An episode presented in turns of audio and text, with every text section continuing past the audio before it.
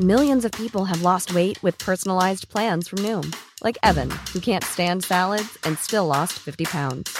Salads, generally, for most people, are the easy button, right? For me, that wasn't an option.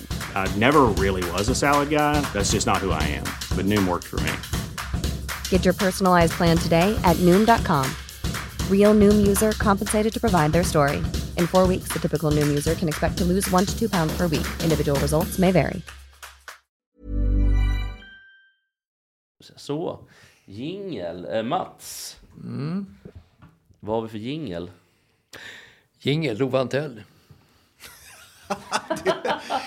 Vilken eh, säkra att du inte har fel nu. Punkt. Var, det- var det bara så? Punkt. Jag är, jag är sparsmakad. Sparsam, sparsam.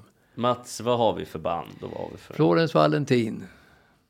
Och vad heter låten? Den hette Allt ni har byggt upp ska vi riva ner. Alltså nu är det så nära, men tänk, fast det är inte för det är, sam, det är exakt samma varje vecka. Mats. Varför är det, varför är det så för? Ja, jag, jag vet inte. Kanske för att vi tycker det är kul att du har fel och Jesper inte säger vad det riktiga är. Ja, allt de bygger upp ska vi meja ner med Florens Valentin.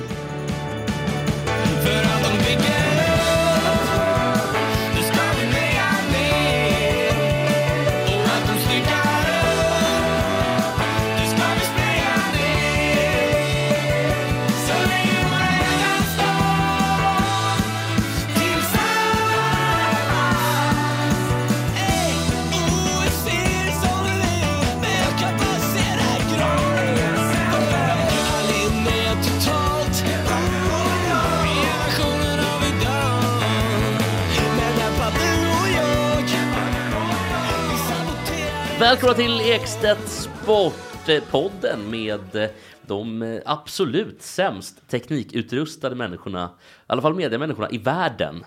Ja, du är geni jämfört med mig Mats och du är skitdålig. Och, och ni är genier jämfört med mig. Så kan det vara. Alltså, och också att jag sa mediamänniskor, det får mig att vilja spy. Men du sa det och det går inte att Det klippa går bort. inte att klippa bort, nej det gör det kanske. Men skitsamma. Det här är en sportpodd framförallt, det är ingen teknikpodd. Vill man ha teknik, då kan man gå på Teknikmagasinet eller på Clas Ohlson eller någonting. Med Erik Bergsten, ja. Ja, Kjell Company. Hörrni, vi har massa grejer att, att avhandla idag. Hänt väldigt mycket i sportvärlden. Men först och främst, Mats Sandberg. Tack, för- tack, tack för introduktionen. Hur mår du Mats? Ja, någorlunda faktiskt. Denna legendar. Vad har du gjort i helgen? Det frågar vi aldrig. Det är Eh, tisdag idag. Vad, vad Jag har varit ute och gått med hunden på landet som vanligt faktiskt. Problemet då med hunden i stan det är det att den är, det är en valp alltså. Den tar var tionde sekund tar någon plastbit eller liknande på, på gatan hela tiden. Så det är otroligt jobbigt att ha koll på det innan hunden tar de här bitarna. För sen får du inte ut den ur munnen på hunden. Men går du på landet, då, det finns ingen plast och skräp där. Så det är så vilsamt. Så skönt var det att gå med hunden på landet i helgen. Jag har hört att om man går med hundar i sådana områden där det finns många narkomaner så, så kan de checka upp påsar som folk har släppt, alltså med olika knarkgrejer. Är det någonting som du är rädd Ja, för? hellre det i så fall än det här som jag varit ute med. okej. Alltså pl- plastbitar, gode gud, är inte bra. Och, och, och, Men det har inte och- rullat i skit eller någonting? För Ja, det, det, får gärna hända. Hästskit. Det får gärna hända. Kom hem till Marie och Nej, men- båda helt fulla med hästskit. Men jag- Både hund och Mats. Men jag läste att hästskit är inget gift i. Människoskit är giftigt. Ja, ja. Så är det. Ja, det är mycket Hundar äter väl både och va? Ja, de... Nej, bara hästskit. Är du säker på det? Så är det. Jaha. Det där stämmer inte helt enkelt. Har jag fel där också? Där har du faktiskt fel. Va? Jag brukar aldrig säga att du har fel. Men i det här fallet så Ja, man jag vill ju inte det, men jag har hört att på, på vissa holmar i Stockholm så har det bott människor som har skitit utomhus de senaste åren och de har tydligen ätits upp en del. Har jag. Jag Ja, tar, men jag tar tillbaka allt vad jag har Ja, sagt. men det är också mycket, tyvärr, mycket, Långholmen. mycket joggare som är ute och skiter. Alltså för att de, det drar igång tarmsystemet och då skiter de. Förvånar- Lite sport. Förvånar mig inte. Nej, inte mig heller. Apropå helgen ska vi... Olle Palmlöf, hur mår du? Jo, jag, jag mår jätte, jättebra. eh, jättebra. Och Apropå helgen som du var inne på Mats så eh, var du och jag på samma fest i helgen. Och jag fick ett sms som jag tycker var lite roligt eh, efteråt av en kompis som inte känner dig. Som Ja. inte har, så jag, jag förstod, så här kan man bara. Eh, vem är den där lite rultiga unga killen som är jävligt glad hela tiden? Grå kostym och fluffigt hår. Och det är rätt många på så Jag bara, hmm, vem kan det vara? Mer ledtrådar tack. Kvar länge, lite skäggig också tror jag. Ah, Jesper, trevlig snubbe. Ja, sa han. Så, det var, det var Vem hade sagt det? Vad sa du? Vem hade sagt det där? Vad trevlig, vad glad Jag jag har sagt, jag fick sms om det. Men gud vad trevligt. Vem, är den där lite rultiga unga killen som är jävligt glad hela tiden. Grå kostym och fluffigt hår. Det är, det är beskrivningen av dig.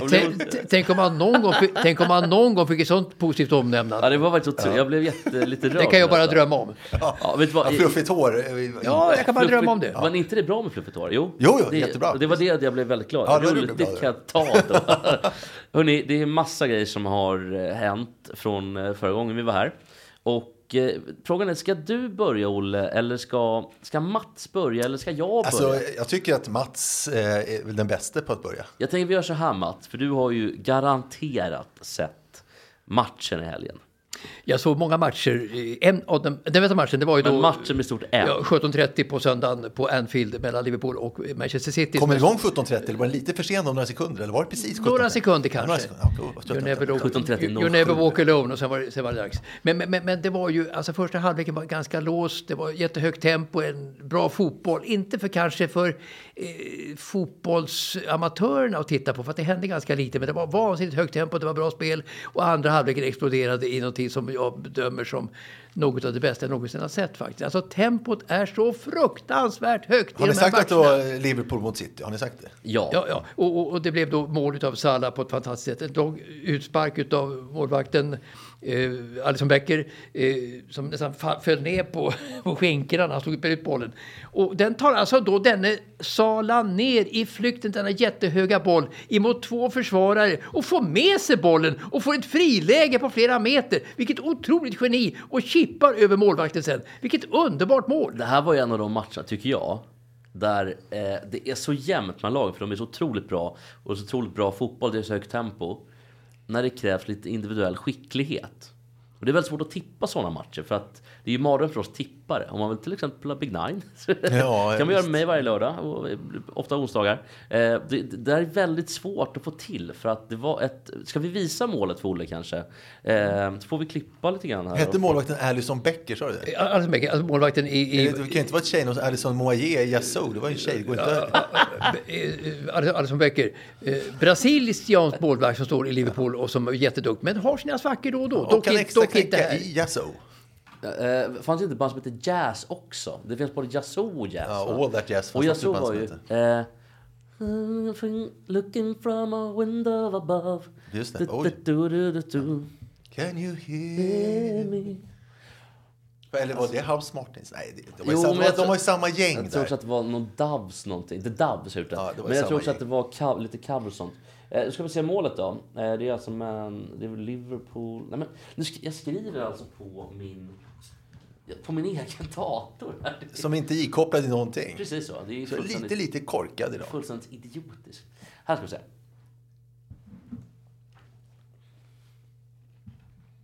Vad fan är det här? Läcker People talk. Dra åt helvete. Makes people talk. Käften.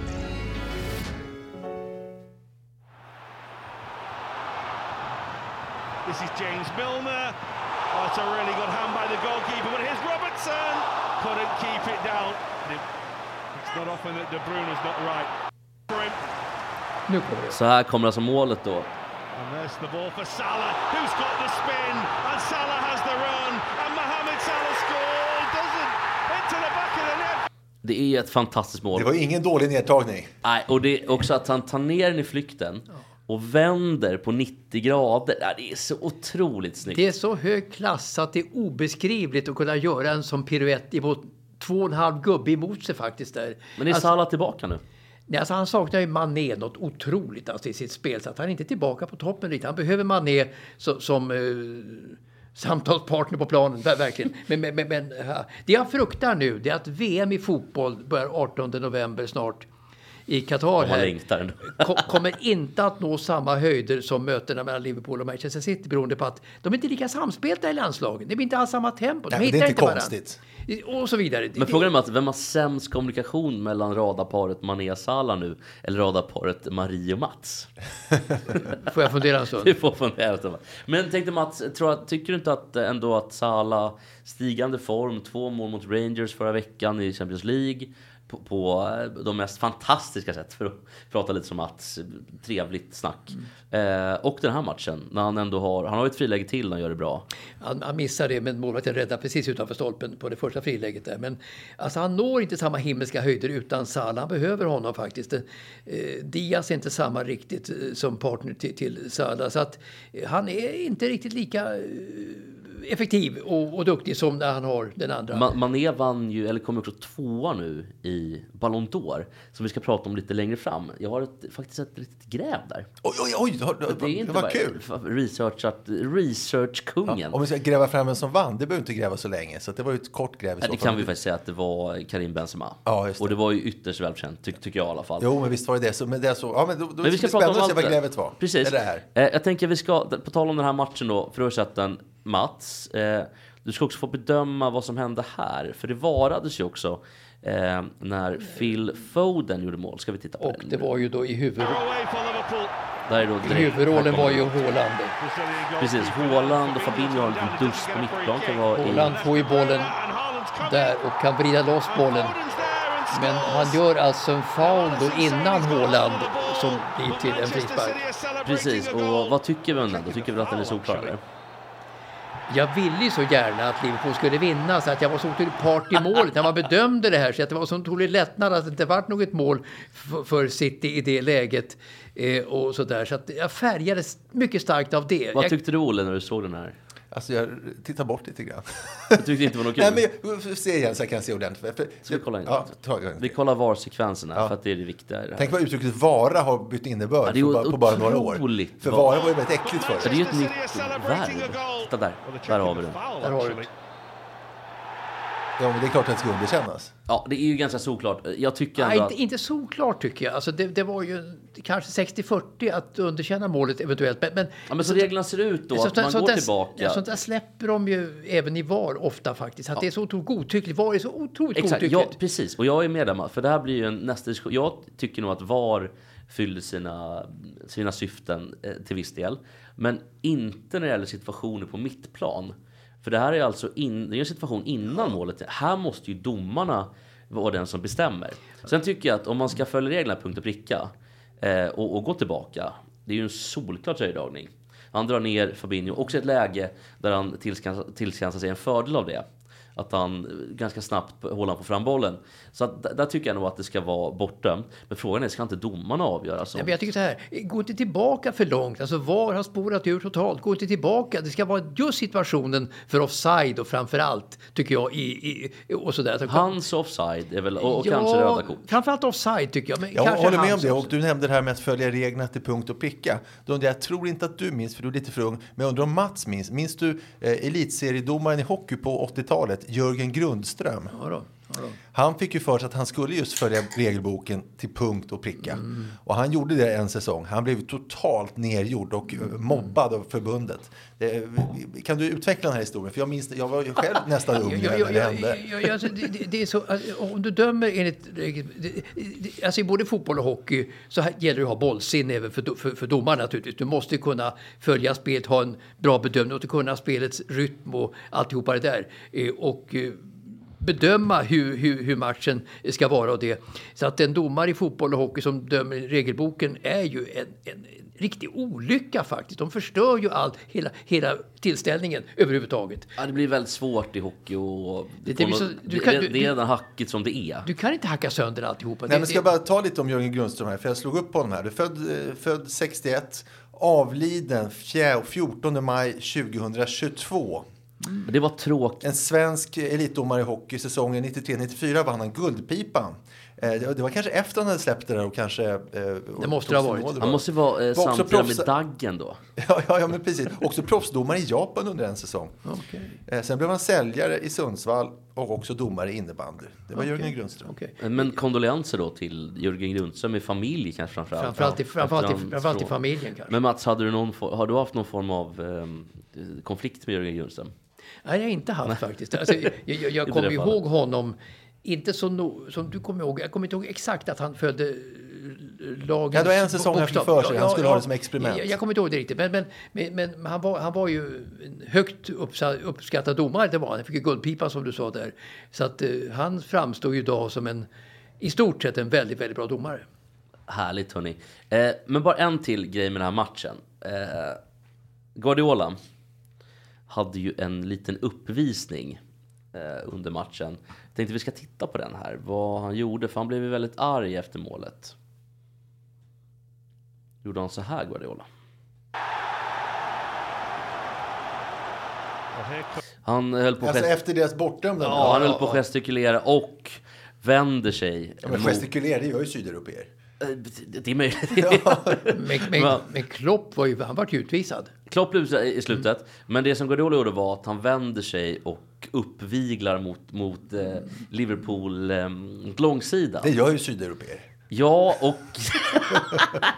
eh, och nu vet jag inte om Guardiola har surat färdigt, men var det inte lite löjligt Mats? Men också lidelse stavas ju då både Klopp och Guardiola, världens två i särklass bästa managers. Den unge Guardiolas lidanden hade kanske varit... Ja, men de, de är världens två bästa eh, managers idag, dessa två, Klopp och, och Pep Guardiola. Men, men det bygger väl deras fantastiska ledarskap också på lidelse och det kan ju spåra ur när de lider för mycket eh, på planen med, med resultatet och så vidare. De känner för mycket, men det är också en styrka. Också Men, men det är inte så dåligt förlor, för att han är ju väldigt... Det ska hela tiden vara så värdigt och han ska vara eh, lite, lite töntig på presskonferens, filosof, Filosof, ja. och, och duktig och god. Men så, så kan han inte hålla sig för god för och ändå stå och gestikulera mot publiken på...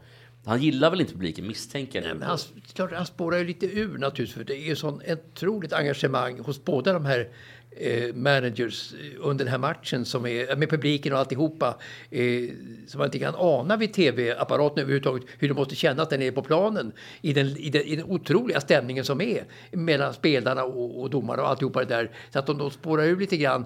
Det är förståeligt. Ja, och jag ville bara retas för att jag, jag tycker ju i grunden, det här med att inte tycker om Guardiola så mycket, sånt där är ju lite kul för då händer någonting även i Premier League som är världens kanske tråkigaste liga på läktarna. Ja, gud vad tråkigt. Jag var och kollade på en United-match för några år sedan. Helt dött. Nej, men det är ju bara britt eller asiatiska affärsmän typ. Och eh, någon stack, stackars publik som får betala Ja, och de någon stackars eh, icke-asiatisk turist som har köpt någon eh, biljett på svarta börsen som till Som- exempel en som Kanske sitter här. kommer från Backlura och Som, då... och som köpte den för 1500 spänn. Och var Men när för de startade, pre- när de startade Premier League för ett antal år sedan så ville de byta ut den gamla huliganpubliken till, mot en mer affärsmässig publik. Ja, det har de Så lyckats med, kan så man att säga. Det är ju ett, ett målmedvetet skiftande av publik som de har lyckats åstadkomma.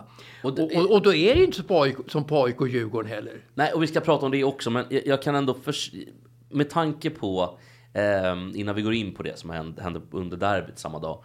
Eh, det som hände på 80-talet i England, eh, när det var regelrätta planstormningar nästan varje match. Och det är klart att det var ju ingen som ville ha det. I alla fall inte eh, vare sig de kanske brittiska myndigheterna eller kanske den stora massan av publik heller. Jag vet inte riktigt hur det är. Nej, publikmassan vill ju absolut inte ha ligister ibland sig på läktarna och kastade grejer på oss och så vidare. Så att Man de, får heller inte- de var ju där för att ställa till bråk helt Ja, enkelt. och förlåt Mats att jag avbröt men man får heller inte glömma det. Man får inte glömma Hazelstadion till exempel.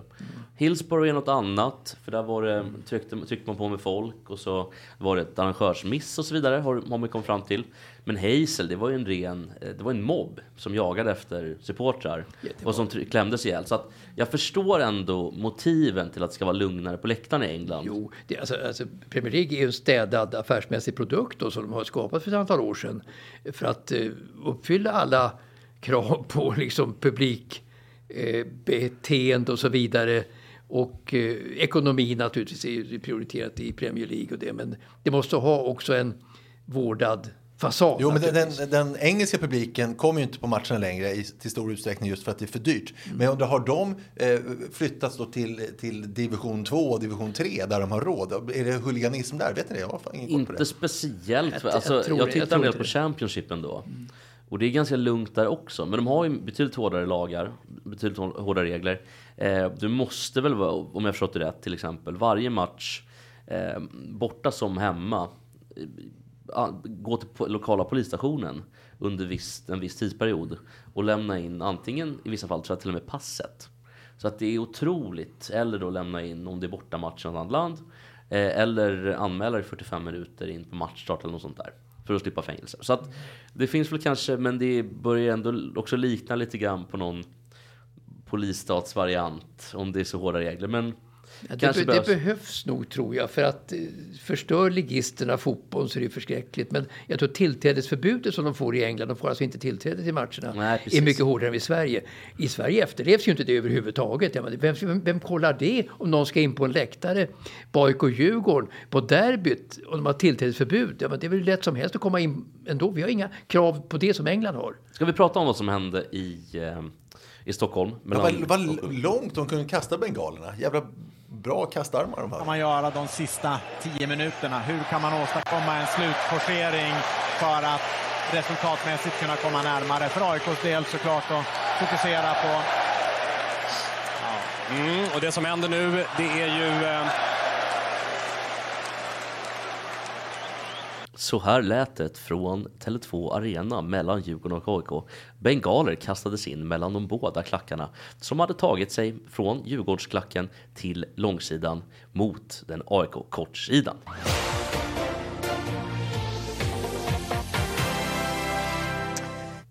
det var dåligt. Ja, det lät lite läst. Ja, det, var, det var inte läst. Ja, men jo, det lät lite läst. Jaha. Du måste ha mer svung För jag kom, på, jag kom på det mitt i, så att jag har inte tränat in det där. Nej, Men så här var det hördes. Jag var faktiskt, jag var, jag var faktiskt där i um, söndags och eh, såg hur, um, framförallt, um, det var ju bengalklassen från båda håll och det var bangers som smällde och bla bla bla.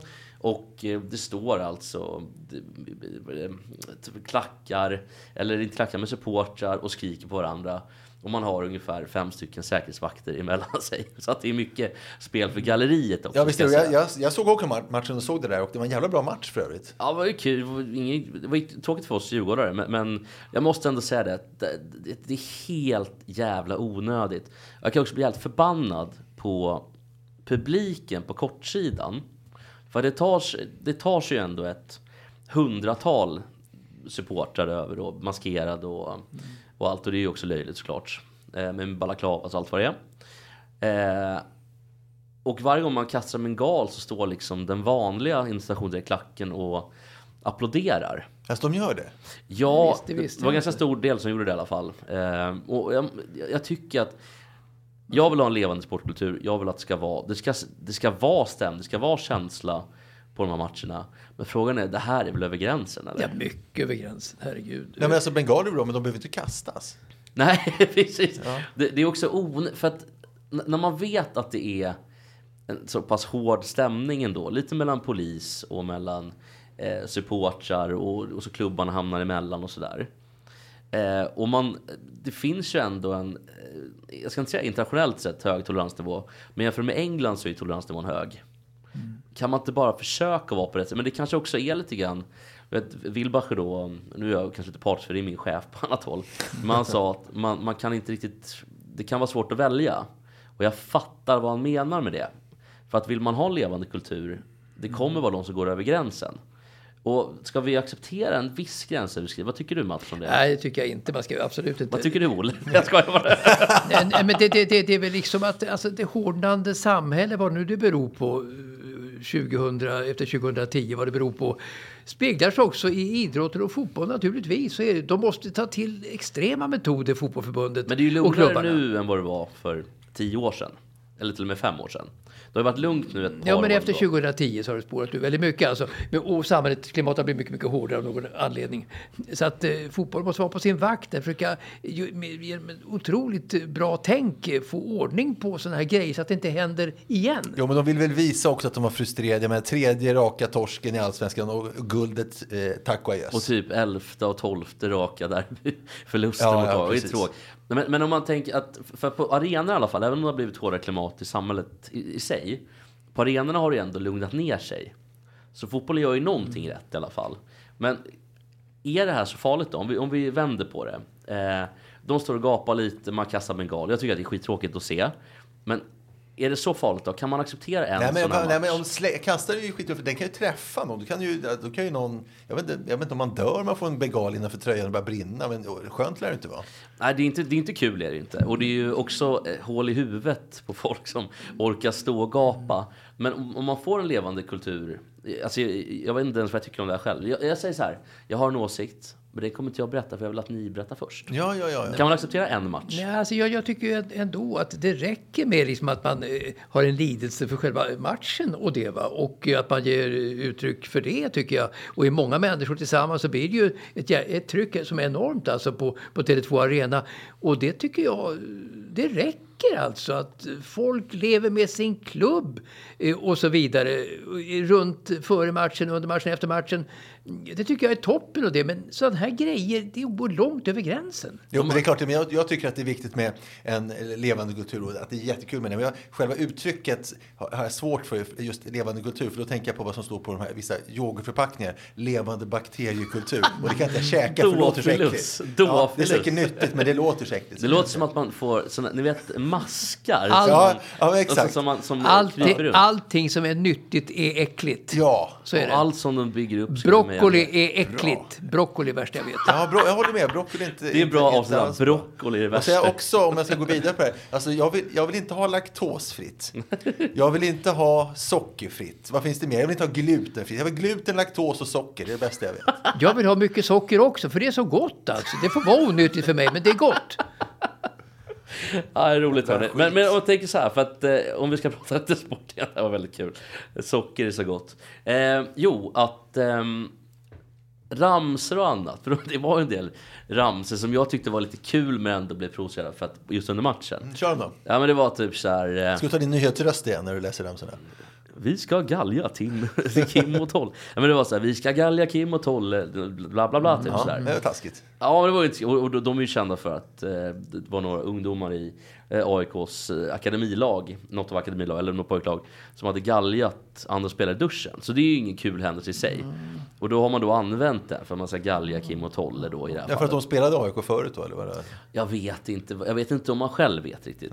Nej, det vet de säkert inte. men någonting sånt. Men vad tycker du om det? Är det? Sånt får man hålla på med Mats? Eller hur känner Men det- men jag- Lite Kina? Mats, Men- men- över, överraska nu och säg att du tycker att det är toppen. Men, men, men, men, men, men jag tycker då, det, det är då att alltså, sportpubliken har en otrolig innovativ förmåga hitta på roliga ramsor. Kreativa killar och tjejer. Väldigt, Men väldigt bra in, inom eh, fotboll och hockey, framförallt fotboll då, att de, att, att de är otroligt påhittiga liksom då. Och, och, och som sagt, innovativa och eh, roliga på alla sätt. Men låt det stanna vid det då. För, eh, har, alltså jag tyckte den var dålig. Jag har inte hört den på många herrans år. Men här, är det inte en av de sämsta? Jag vet inte, finns den fortfarande? Hassa, brassa, mandelmassa. Vi vill höra nätet rassla. Jo, den är fruktansvärt. Hur kom man det, på det? Det, det är det Det här. med blommor i morsans hatt då. Ja, var den bara så eller? Ja, men det är så här, Ja, det, hur går den då Mats? Blommor i morsans hatt? Får jag fundera en stund? Du får Ja, det är fundera. mycket i funderarlistan som fylls på där. Ja, den är ju, det är en hel bank. Du skulle kunna öppna en bank och fundera på Magnus Bank, minns ni honom? Ja, han, han blev lurad av Kalle Sändaren på en skiva. Bank? Är det Magnus Bank? Ja, just det. det. Men, Han dog tidigt, Magnus Bank. Han, han var ju på Kanarieöarna och söp ner sig. kunde de inte ha tagit Simon Bank istället? Men jag tror, jag tror inte Alltså. samma, för Magnus Bank tror jag stavar med CK, så jag tror inte de var släkt. Jaha, men om de... Bank stavade inte med CK. Gjorde jag inte det? De kanske de är släkt. Och fonetiskt i alla fall så är det väl här. Måste bara googla Magnus Bank. Han var en jättestor eh, TV, eh, radiopersonlighet då kring 1968, någonting sånt där. Han var på allas läppar, men vart han, fick han en storhetsvansinne och blev obekväm och flyttade till Kanarieöarna och söp ner sig. Tänk om, Åh, vad Si- tråkigt. Vet du, jag läser om var ju Bank. Han låg död en vecka innan han hittades. Oj. Tänk om Simon Bank hade haft förstånd innan han fick... Och död, om han hade legat död, Nej, men flyttat till Mallorca i alla fall. Simon Bank Eller Kanarieöarna. om Simon Bank legat död en vecka. Nej, jag vill inte att någon dör. Nej, nej, nej, inte. nej, Men, men att han flyttat till Kanarieöarna kanske. Om man har förstånd nog att göra det. Gärna för mig. Eh, Okej hörni, vi går vidare från fotbollen. Det har hänt mer, gra- eh, mer saker i fotbollen. Och jag vet inte om jag vågar ta det här för att det blir alltid... Vi går alltid åt samma håll när vi tar det här. Jaha. Och då måste vi klippa bort och hålla på. Okej. Men eh, det är två spelare som är gripna igen. Den här gången eh, i södra Sverige. Och jag råkar veta vilken klubb det handlar om. Jaha, är, är, det, är det fotboll? Sa du det? Det är fotboll. Ja. Och vad det, jag- vilken typ av brott, om vi säger så? Är det skattebrott? Nej, Nej, inte det skattebrott. är sexualbrott. Sexualbrott. Ja. Av olika dignitet. Mhm. Jag vågar inte säga mer än så. Då måste det vara fotboll helt enkelt. Ja, fotboll är det ju. Det måste precis. vara fotboll. Nej, det kan vara hockey också. Eller Nej. speedway var Nej, det, det, det är fotboll då. Fotboll. Ja, det handlar om fotboll. Mm. Och eh, nu är det då andra gången på två veckor som det, det är alltså två och tre fotbollsspelare nu som har blivit gripna och en av dem är häktad för sexualbrott. Och det här dyker tyvärr upp inom fotbollen lite för ofta. Vad ska vi göra åt problemet? Ja du, eh, man kan inte göra någonting tror jag. Vad tror Mats? Jag vet inte, alltså det är ju- Ola har gett upp det- den här det- frågan. Det, det är ju inte idrottens uppgift att vara uppfostrare utav spelarna på något sätt med, med moral och sådana saker. Eh, skulle det kanske vara det att eh, det fick ett utökat eh, Eh, mandat för klubbarna att eh, eh sitta och uppfostra spelarna som är nya, som kommer nya till klubbarna, ofta från andra länder eh, och så vidare. Så att eh, det, ja, det skulle jag vilja göra. Men hur ska man göra det? För att, så- som du säger, det är ju inte egentligen idrottens... Eh, och det är ju inte... Alltså om, om du har ett vanligt företag, säg Ericsson eller Afry eller inte fan vet jag, ICA och deras personal begår brott så är det ju inte företagens ansvar. Men i det här fallet så kanske det är något mer då att du... Något mer. För att Jo, du men får- de säger att det kommer högkvalificerad arbetskraft till Ericsson till exempel, om de är ingenjörer eller så. Då är det lite annat klientel kanske, Ja, precis. som Så- kommer till Sverige. Så om vi säger det då att, för jag vet inte vad i det här fallet om det är eh, utsocknes eller om det är insocknes. Eh, men det, spelar egentligen ingen roll utan det här hände ju, det hände i Brynäs för två år sedan och då var det två svenska spelare. Så att jag vill inte ha några DMs här nu med att det är rasism, för det handlar inte om det. Utan det handlar om sporten i sig, vad man kan göra åt det här. Finns det en, inom både hockeyn och fotbollen, finns det en lättja från klubbarna tror ni? Handlar Nej, jag tycker, jag tycker inte att det är klubbarnas eh, grej alls. Fan, det är inte det, de ska ju spela hockey och fotboll. Alltså, Tommy Söderberg var ju en kille som kunde hjälpa till med sådana saker med moral och det för ny, nya killar som kom till, till klubben. Eh, och även, inte till landslag, men till klubben. Och det är väl inte helt främmande ändå. Nej, att och säg, okej, säg så här, det kanske behöver bli så att de får ta det ansvaret, men det ska inte behöva vara så. Men ka- kan det vara så att eh, eftersom de här spelarna är så otroligt påpassade, uppassade, man blir aldrig kritiserad och ofta kommer de här, de här spelarna kommer ju från ganska tidiga åldrar. Om man är 15-16, har inte klubbarna ett jätteansvar då? Jo, men så här, de har väl blivit uppassade och påpassade hela sitt liv och behöver ju sällan ta ansvar för saker. De blir, blir bortskämda helt enkelt kanske. Och då kanske man kan tro att man kommer undan med allt. Precis, kan det vara så att klubbarna måste ta ett ansvar där? Att eh, nästan som föräldrar, om det kommer i tidig ålder i alla fall, att man då måste... eh, Jo, men tänk om det är också så att om man inte kryper för de här talangerna, då går talangerna till en annan klubb. Och sen så eh, två år senare när de gör allsvensk debut, så två veckor efter allsvenska debuten, då säljs de till ett annat land. Precis, Och de pengarna vill de ju ha. Det är klart det kan, det är klart det kan vara så. Men, men jag tycker, alltså, det, det här är nog ett specifikt problem för fotboll. Fotbollen har ju en rekryteringsbas som tennisen och golfen inte har. Det vet ju alla. Och sådär. så att det är mycket mer utsatt. Alltså golf och tennis behöver ju absolut inte ha någon uppfostrare eh, någonstans i klubbar eller liknande.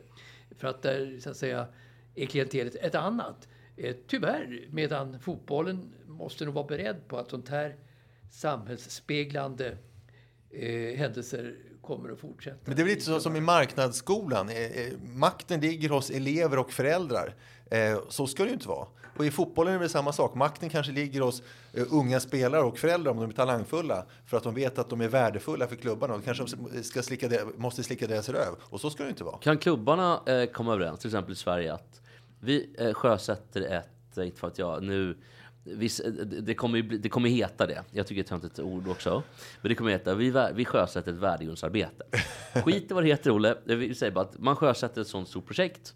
Så här ska de bete sig i klubbarna. Ja, men det kommer så, alltid vara nå- någon klubb som struntar i det. För, för, så tar de pengar, för pengarna är viktigast. Ja, men finns det, no, finns det ett, eh, kon- det finns något, kan det vara så att förbundet eh, också är med på tåget säger att nej, men då blir det ingen Europa. Nej, Då gör vi så att de ni får ingen Europaplats. Fotbollsförbundet är för svagt.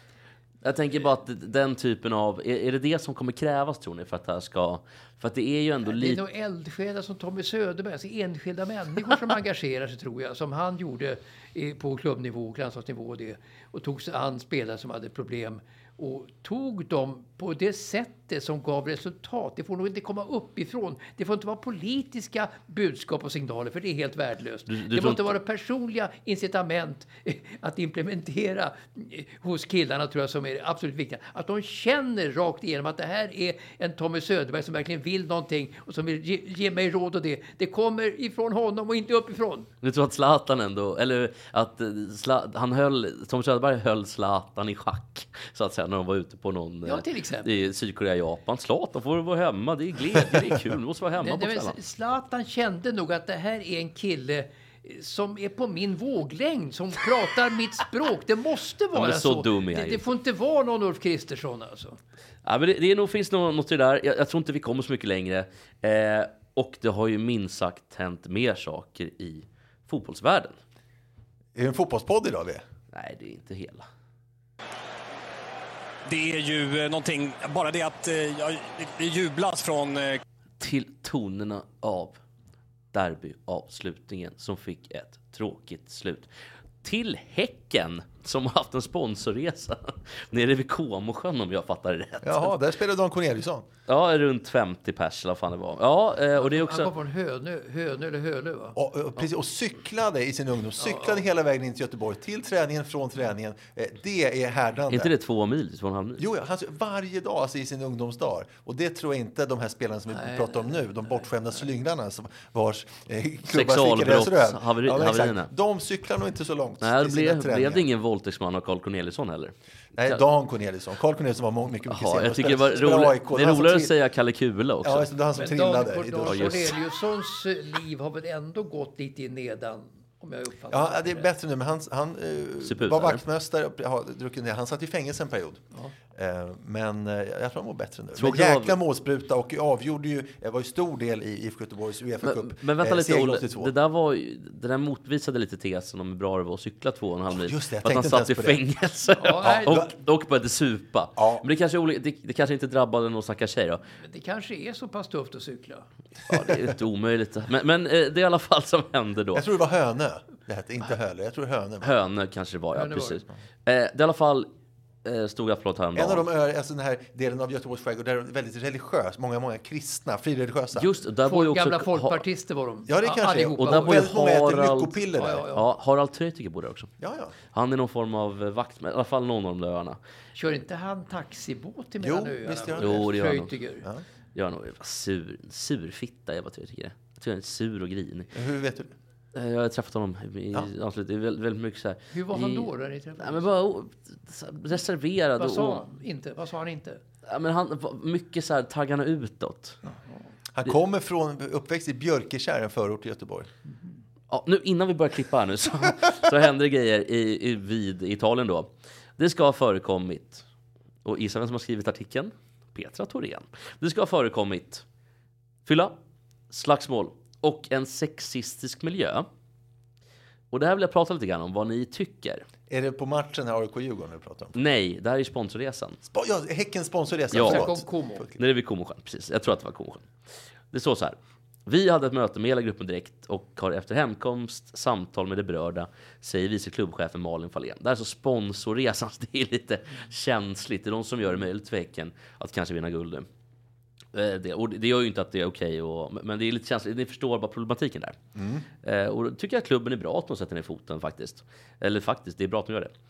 Enligt Sportbladets uppgifter var ett antal av deltagarna rejält berusade vid flera tillfällen. Det får man väl vara, antar jag. Ja, Ja, Det förekom sexistiska beteenden och ett par av deltagarna hamnade i slagsmål med varandra. Det var, ett, det var ju tråkigt båda två. Men det som är lite eh, svårt tycker jag med den här typen av artiklar eh, och den här typen av granskningar är att man får liksom inte riktigt fram vad det är. Man kan aldrig visa på något konkret. Slagsmålet är ju konkret. Där blir det lite gruff. Och det vet inte jag om det var, de hade rätt ut det till. Jag vet, det skiter och sen också be, äh, uttrycket just ska ha. Ja, men då säger de ju upp. Precis. Eh, Malin Fahlén som deltog på resan, så det är en förstahandskälla, bekräftar att det kom till Häckenledningens kännedom att kvinnliga deltagare känner sig trängda och att problematiken togs upp inför hela sponsorgruppen. Vi fick till oss att det fanns kvinnor som upplevt ett obehag på grund av att några män kommit för nära. Jag tror att alla kvinnor vet vad jag menar när jag beskriver den känslan när en man går över gränsen. Det kan vara med blickar, kommentarer eller inviter. Ett generellt och strukturellt beteende som ofta kan vara svårt att beskriva konkret, säger Fahlén till Sportbladet. Eh, här ser jag vissa problem. Som med- jurist Ja, det också. och Precis. som medmänniska. Men om jag ska vara medmänniska. Eh, jag fattar precis vad Malin Fahlén menar. Men det är också problematiskt att det är så vagt. Det finns inget konkret att ta på. Blickar. Nej, Kommentarer, vad är ni? Nej, Alltså, men det, blick, det, det skulle ju kunna vara så, det, jag säger inte att det är så, antagligen var det inte så, men det skulle kunna vara så att det är en blick, någon som tittar ut efter en ko och sen tror, eh, sen tolkar kvinnan i fråga som att den eh, tittar efter den personen. Så det, det, det är inte, det är inte rä- rättssäkert. Nej, jag tycker att det finns ett problem Alltså, också. alltså, jag tycker det här med metoo då för ett antal år sedan. Det, det, Var du var- skeptisk till det, eller? Det var ju en ö, överdrift och nu har det ju... Var det verkligen en Mats? Ja, det var det. Nu, nu, nu, har, nu har ju bollen spelats tillbaka Varför igen. var det en Och överdrift Till andra sidan. Det måste vara en rimlig balans tycker jag överhuvudtaget. Alltså tjejer kan inte ha hela, hela bollen så att säga. Men Mats, varför var det en överdrift med metoo? Alltså tjejerna kunde ju säga vad som helst. Grabbarna trodde ingen på. Under en period då. Eh, Så att i, i, i, i, i det här sociala samspelet och det så hamnade ju killarna på, i för stort underläge. Alltså många gjorde det och det. Så att det var helt orimligt tycker jag. Nu har ju bollen studsat tillbaka igen. På ett normalt sätt. Jag kliver utanför juristrollen för ett tag. För jag, till viss del håller jag med om att det är inte rättssäkert. Och, och det är framförallt lite journalistiskt ohederligt kan jag tycka. Och göra den här typen av artiklar. För man måste kunna visa på någonting konkret. Inte bara eh, generella och strukturella beteenden. Och om jag kliver ur lite grann. Det finns ju en dissonans här mellan att det ska vara rättssäkert och att det förekommer beteenden som så många människor tycker är jobbigt och känner obehag inför. Där finns det ju ett problem i den dissonansen. Och då är frågan, hur gör man det då? Gör man det genom att skriva en sån här artikel? Eller gör man genom att ta det med folk? Eller hur, liksom, hur, hur tror du Ola att man kan eh, göra det bäst? Gud, vilken svår fråga. Bra fråga. Eller? Ja, jo, bra fråga, men om man ska lösa Skulle det kunna jobba här. på universitetet. Ja, ja men precis. Om, om jag skulle kunna, då skulle jag kunna bli eh, lärare alltså, i, på Jag, jag kan inte svara på det, alltså, tyvärr. Ja, det är ju bättre att ta det med gruppen tycker jag än att skriva en artikel. Alltså artiklar och det journalisternas inblandning i sånt här tycker jag är ju fel. Utan det är ju som Tommy Söderberg igen. Jag menar, jo men det Tommy är ju Söderberg det. lösa det Ja, men det säljer ju ingen tidning åt Petra Thorén gör, Aftonbladet. det gör ju inte det och det är väldigt bra att det inte gör det. Men det måste vara alltså, rätt personer som benar ut sådana här saker och som personerna i fråga verkligen litar på deras omdöme och dess typ som människor också. Då kan det ge resultat. Jag ska också säga det att ehm, Mikael Wagner har också varit med och skrivit den här. Är väl också baserad i Göteborg tror jag. Som jag tror Petra också. Eh, men det, det fortsätter också. Det är snarare en känsla av obehag och som jag tror att vi är många kvinnor som lärt oss att parera och navigera kring. Men det ska man förstås inte behöva göra. Eftersom vi är en klubb som jobbar för jämställdhet både på och bredvid planen var det viktigt för oss att ta upp den frågan inför hela gruppen, fortsätter Malin Fahlén. Alltså vikten av att respektera andra människor och deras gränser. Reflektera över sitt eget beteende och hur det kan upplevas av andra. Ja, det, väl- det var väl svårt att säga emot det. Det går inte att säga emot, Nej. men det för, förekom det fysiska närmanden, kommer en fråga. Jag kommer inte att gå in och kommentera detaljer det läs nej. till alla inblandade eftersom det är en stor grupp som varit iväg. Alla har inte närvarit i situation som varit. Det har varit viktigt att gå till botten med det som skett, bla bla bla. Eh, och det förekom ett slagsmål. Och så tysta ner inget alternativ för det är en klubb med herr och damlag. Yttersta, eliten och med stor ambition om att vara jämställd. Vad gör ni för att liknande hänsyn inte ska upprepas i framtiden? Och det kom, från vår sida kom processen att leda till att vi kommer att ha ett samtal med några av våra partners om att vissa situationer har varit olämpliga och gör dem medvetna om det. Eh, min känsla är också att Häcken lite grann vill safea upp här. Det finns inget riktigt konkret att ta på. Man vill Millions of people have lost weight with personalized plans from Noom, like Evan, who can't stand salads and still lost 50 pounds. Salads, generally, for most people, are the easy button, right? For me, that wasn't an option. I never really was a salad guy. That's just not who I am. But Noom worked for me. Get your personalized plan today at Noom.com. Real Noom user compensated to provide their story. In four weeks, the typical Noom user can expect to lose one to two pounds per week. Individual results may vary. Hey, I'm Ryan Reynolds. Recently, I asked Mint Mobile's legal team if big wireless companies are allowed to raise prices due to inflation. They said yes. And then when I asked if raising prices technically violates those onerous two year contracts, they said, What the f are you talking about, you insane Hollywood ass? F- So to recap, we're cutting the price of Mint Unlimited from $30 a month to just $15 a month. Give it a try at mintmobile.com slash switch. $45 upfront for three months plus taxes and fees. Promo rate for new customers for limited time. Unlimited more than 40 gigabytes per month. Slows. Full terms at mintmobile.com.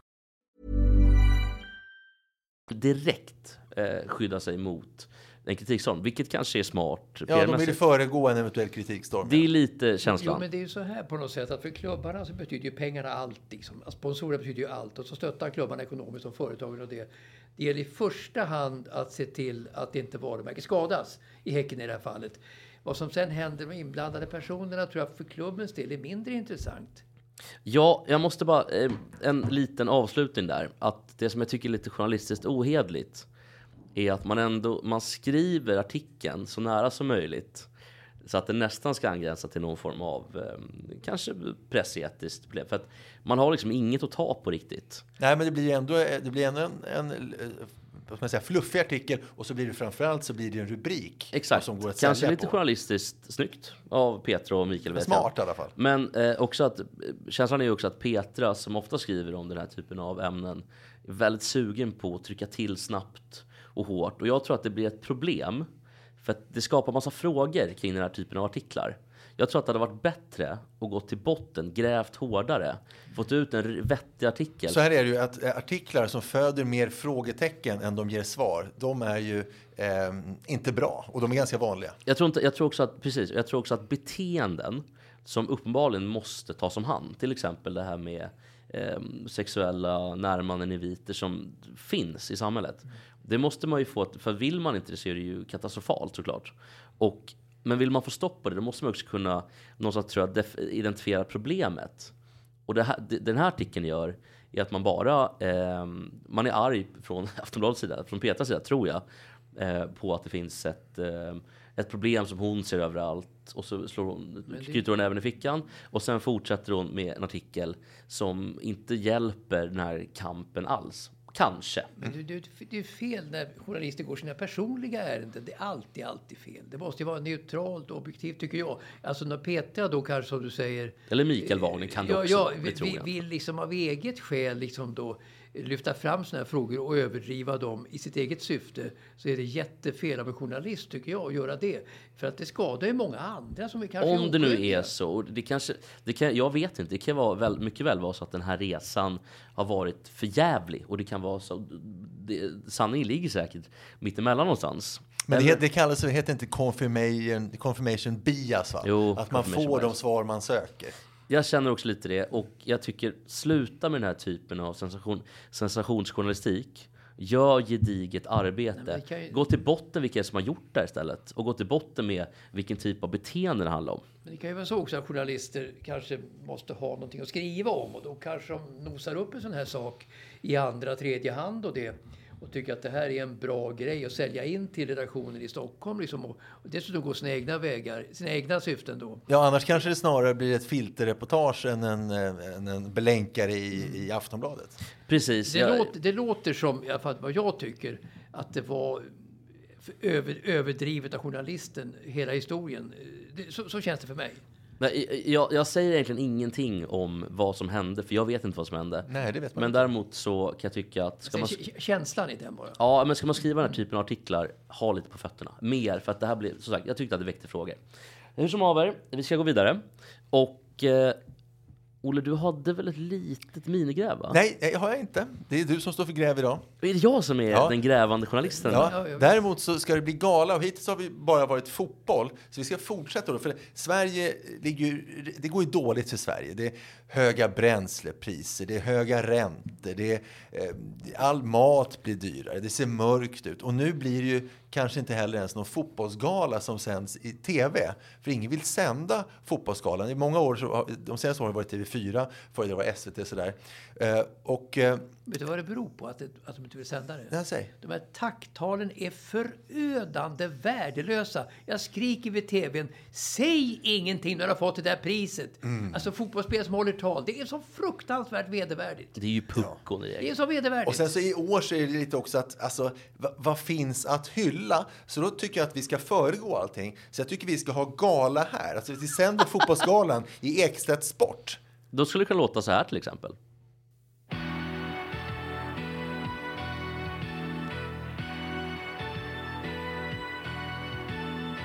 Precis. Välkomna, välkomna till fotbollsgalan i Ekstedt Sport. Vi ska dela ut priser direkt. Ja, eh, årets kul. främsta eh, fotbolls, eh, eh, fotbollsbravader. en hyllning till svensk fotboll. Kvällens första pris eh, går, fick visserligen stryk av Norge två gånger, men man lyckades sen spela oavgjort mot Slovenien hemma. Första priset går till herrlandslaget. Applåder! Ja, vänta, vänta, vänta. Vänta, vänta jag har faktiskt en här. Förlåt, det får bli lite... lite det var för fina applåder. Ja. Så här kan det också låta.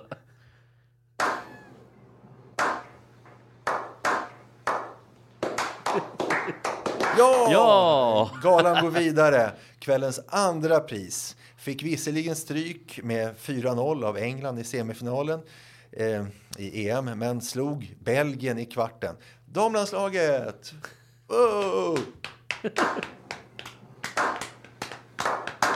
Vi går vidare. Fotbollsgalan i Ekstedt Sport. Årets svenska klubblag i Europa. De vann lite matcher i Conference League. Eh, Djurgården. Wey! Vi går vidare med årets skyttekung. Han gjorde många mål tills han insåg att han höll på att vinna skytteligan. Då blev det inga mer mål. Alexander Jeremejeff. Jag tycker det är dålig entusiasm. Ja, men du har ju applåderna. ja, men här inne. Tycker jag. Jaha, ska, vi, Ja, ja, jaha, ska alla... Jag trodde bara att det var på Jo, jo, men det så. Det får det vara. Men vi går vidare med Fotbollsgalan här i Extra Sport. Vi, efter, här, vi kom in efter reklamen. Nu kommer vi. Årets lag i herrallsvenskan. Många lag som såg ut att gå mot guldet sket ner sig så priset gick, går här med till ett lag som spelar bra i några matcher i oktober. Kalmar! Wey! Och så avslutar vi fotbollsgalan i Exet Sport, årets eh, svenska fotbollsgala med årets utlandsproffs. Han fick, eh, eh, till skillnad från de andra svenska spelarna utomlands, så fick han spela några matcher från start, åtminstone någon. Dejan Kulusevski. Det var nu, avsignatur nu, det var galan.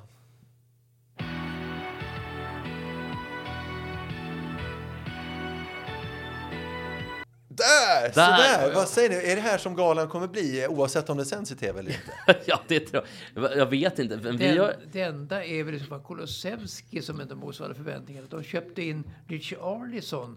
Tottenham var därför han ställdes satsade på bänken.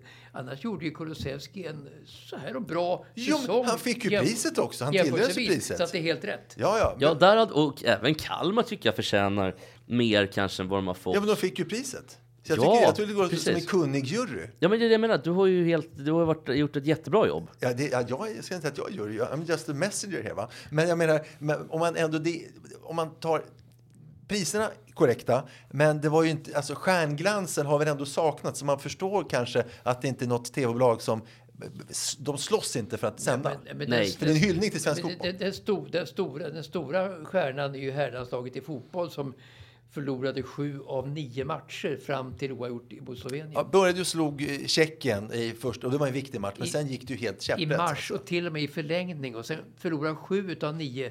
Har det någonsin hänt i historien att det svenska landslaget i fotboll för herrar har förlorat sju av nio matcher? Nej, och märkte ni att årets förbundskapten fanns inte ens med som, eh, som pris i- på den här galan? Nej. Och då kan jag ge priset. Ja. Årets svenska förbundskapten går till Håkan Andersson, tränare på Färöarna. Ja. Wow. Och Åbys son helt enkelt. Ja, Också en kontroversiell kille. Men han har Det här är den del av fått galan som sänds efteråt i, bara i, på webben. ja, det här är webbgalan. precis. Färöarnas gala. Håkan Eriksson tar, alla priser. Precis, de kör lite lokala på lokala krogen. Hörrni, på tal om Sverige och eh, någon som faktiskt har vunnit lite på slutet. Jag vill prata lite tennis. Och det är väl kul. Ja, Och tack för galan, Olof. Jättetrevligt. Men Mikael Ymer har ju varit ute. precis. Och vi bara säga att nu är det tisdag kväll och har, just nu fick vi meddelande om att Mikael Ymer kliver in på banan Stockholm Open. På Centercourten. På Centercourten. Eh, och Mikael Ymer, eh, som har varit eh, lite bespottad och kanske dragit på sig själv. Och, så- alltså, ja, med, han har med, dragit med rätta bespottad. Ja, men han rätta är, är lite på uppåtgående nu. Han Nu har faktiskt- faktiskt, han är faktiskt inte skitdålig. Han har ju faktiskt varit i i semi och kvart nu. Jag har slagit två, en del på topp 20-spelare. Ja, två ATP-turneringar i rad. Men, Och han, men han har ju gjort bort sig också i... När vi skulle upp här så kommer Mats direkt. Svenska, Ja. svenska arrangörer då, att det där med Zlatan-liknelser och så vidare. Och sen så skrek han till åskådare när han var i Sofia. Han förlorade första matchen mot Ilchak från Belarus. Och då skrek han till folk att jag står på plan här och tjänar lika mycket som var och en av er tjänar på ett helt år, skrek han till publiken. ja, han är ju inte Han gör det svårt för sig själv. Han är Ja. inte alltid trevlig och eh, han har ju sagt saker här även nyligen som eh, inte kan eh, anses så trevliga. Men jag tror väl ändå att det här senaste var på skämt. Han ska ha sagt så här.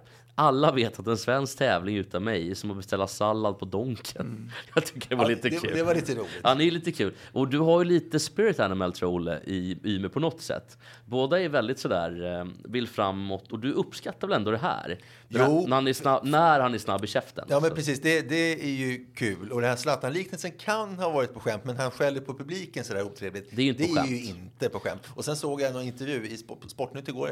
Jag tittar fortfarande på, på Sportnytt. Han är inte en spelare eh, som tittar en reporter i ögonen direkt. Nej, han är ju inget, alltså, så, han verkar inte så trevlig. Men Och jag såg Joel Asoro efter, i, i, i, efter matchen eller halvtid, eh, blev intervjuad. Han, Säg att, att intervjun var två minuter, alltså AIK-Djurgården sen. Han tittade inte på reporten en enda sekund. Bara stirrade ner. Då är man ju inte klok. Nej, att Nej. Det, det, jag- jag tycker att respekten, Nervös kanske. respekten som intervjuad har tappat totalt tycker jag. Förut var det ju något av en citat lite ära att bli intervjuad i tv eller radio eller i tidningar förr i världen. Men de är så bortskämda nu och Ymer är inget undantag där. Alltså han är ju en kille som inte på något sätt är trevlig, det, det kan man ju säga. men tennismässigt då, Mats? Så är han... Ja, alltså han slår ju inte lika hårt som de andra gör i, på topp 50. Det gör han ju absolut inte. Kan du inte säga någonting positivt om hans tennisspel? Ja, Han har en bra känsla för bollen och det, men han är ganska vek som kille och han har svårt att följa upp en seger med en ny bra match till. Så att han kan spela en toppmatch och sen så går han liksom och låter en match rinna iväg nästa omgång då. Så att, Så är det, men han är ändå lite mindre vek än sin storebror Elias, om vi ska säga något E- positivt. Elias är ju inte samma talang alls. Det är jättestor skillnad på dem. Alltså Elias är ju tränar lika hårt och, och kom fram då innan och så vidare. Men, men han är ju så begränsad som spelare, vilket ju Micke inte är riktigt så begränsad. Så att skulle han få ordning på sitt psyke, Micke Ymer, skulle han kunna gå längre. Nu är han tror jag 76 på listan. Han var 99 förra veckan. Oj, har han gått upp så mycket? Ja, det är ändå första gången på många, många år vi har en svensk på topp 100 på här sidan. Kul! Det tycker jag ändå. Ska vi hylla... Ska vi köra en nästan, nästan en signatur, galasignatur igen? Ska vi göra det? Ska vi hylla eh, tennis... Eh, Det är årets tennisgala som kanske sänds. Välkomna till den stora tennisgalan. Här hyllar vi de svenska tennistalangerna. Och här kommer... Mikael Ymer! Jag trodde du skulle säga Lasse Holm. Ja, och eh, utsedd till Svenska Tennisgalan, årets svenska tennisspelare, en otrevlig, en begränsad, en, eh, och inget psyke, Mikael Ymer! Mikael Iver! Ja, nej, men jag, jag, jag tror att han är värd en bättre placering än än vad han är egentligen rent tennismässigt, alltså rent bollmässigt, rent eh, upp, ut, alltså då hur han agerar på planen och det. Men, men han har väl inte riktigt jämnheten och framförallt inte hårdheten på plan och vinna jämna matcher. Ja, men det tar emot lite, men efter att jag tycker att det var lite kul sagt med Salah och Donken. Och jag, jag börjar tänka att det där måste, jag måste ju skämta eh, på något sätt.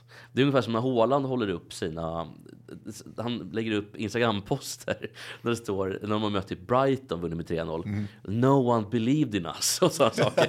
Det är skitkul. Jo, jag tror ja, att han, för, för det, är så, det är så många eh, idrottsmän och kvinnor som vet om att säger de något som är lite roligt, lite på Exakt, skämt, då då blir- blir, då, blir de nergjorda i media och det är lite tråkigt. Och ironi syns ju inte när det står i text efteråt eller, Nej. eller skämt eller, eller tonfall. Och jag Så tror att till exempel kanske är där. Ja, men jag tror också som när Zlatan b- pratar om John Carrer för många år sedan, den norske fotbollsspelaren. Ja, just Det han kan göra med fotboll kan jag göra med en apelsin. Ja, men det var kul. Men det fick jag ju skit för. Så jag tycker att om det här var sagt på skämt av Ymer, då var det kul. Kul Ymer, jag hoppas att det går bra för Ymer. Och då Jo, jo, avslutar vi den här det- Jag hoppas att det går bra för Ymer. Gör vi allihopa. Ja.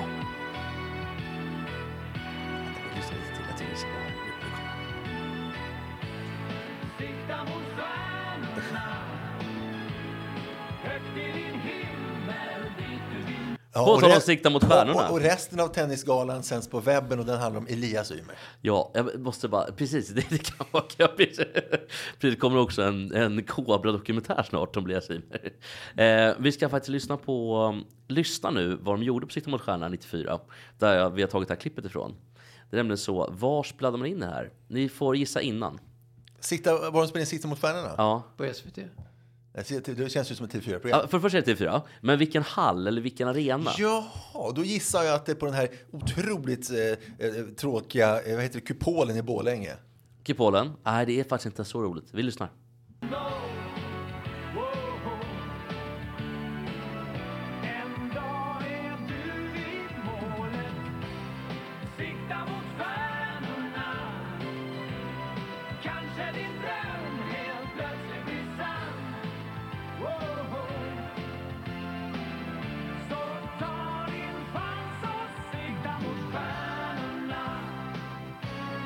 Direkt från Jonsered.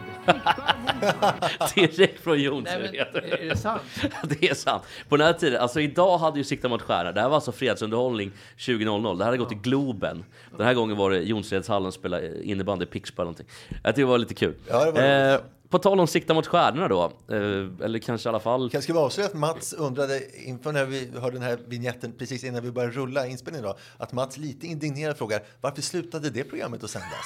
Det var ju ett så Ja, uppenbart ett favoritprogram. Lite sur också. Ja. Agneta Sjödin var så in i Norden bra vid den Och tiden. snygg, faktiskt. Mats, var det inte det? Snygg och bra och det. Så varför la de ner programmet? Men eh, har Mats, brukar du titta på gamla DVD av Agnetas nyårskarameller ibland? Eller så? Jämt. De skickar ut Marie med hunden. Ja, så fort det är en bensinmack som fylls med de gamla DVD-erna, då slukas de. Mats är i Ni- Nice Price-lådan och rotar. Alltså, det, DVD är ju aldrig fel, punkt. Nej, det har du helt rätt. Eh, hörni, det har hänt grejer också i ehm, den politiska världen. Och vi, jag tror fan vi pratade om det för ett tag sedan eh, när det gäller eh, idrottsministern. Det blev ingen idrottsminister. Nej, det blev en det. jävla kulturminister. Men jag tror att idrotten ligger under civildepartementet. Men nu när vi ändå... Vi hade ju... En- sak bara. Ja. Jo- Johan Persson nämnde någonting förstärkning av herrlandslag, alltså topp... eh, Toppligorna var det, va? Och då skrattade Ulf Kristersson hysteriskt i bakgrunden. Att kunna prata om en sån enkel sak som idrott, det är fruktansvärt. Men skrattade Ja, ja. han för att han tyckte att han var rolig eller skrattade han för att han tyckte det var så sjukt att han tog upp det? Det var så sjukt att nämna idrott på samma nivå som elpriserna och NATO och, och, och ordförandeskap i EU och så vidare. Alltså, jag tycker att förakten för idrotten bland svenska politiker, det håller bildklass. Ja, det når nya eh, höjder faktiskt. Men, men det kan ju finnas en poäng med att idrotten går under till exempel inrikesdepartementet. Som det kommer vara nu, tror jag, om jag inte... Och något år, Åtminstone inrikes idrott. Kanske våra landslag som åker... Jag bara skojar. men något år var det också under ehm, folk eller folkhälsodepartementet. Ja, det brukar ligga under, under kulturdepartementet. Brukar ligga. Precis, och det varit- ska det inte göra tycker jag. Nej, nej. För att kultur, sen att Var kult- inte Ygeman ett tag som var inrikesminister? Jo, Jo, precis. men- Och han hade ansvar.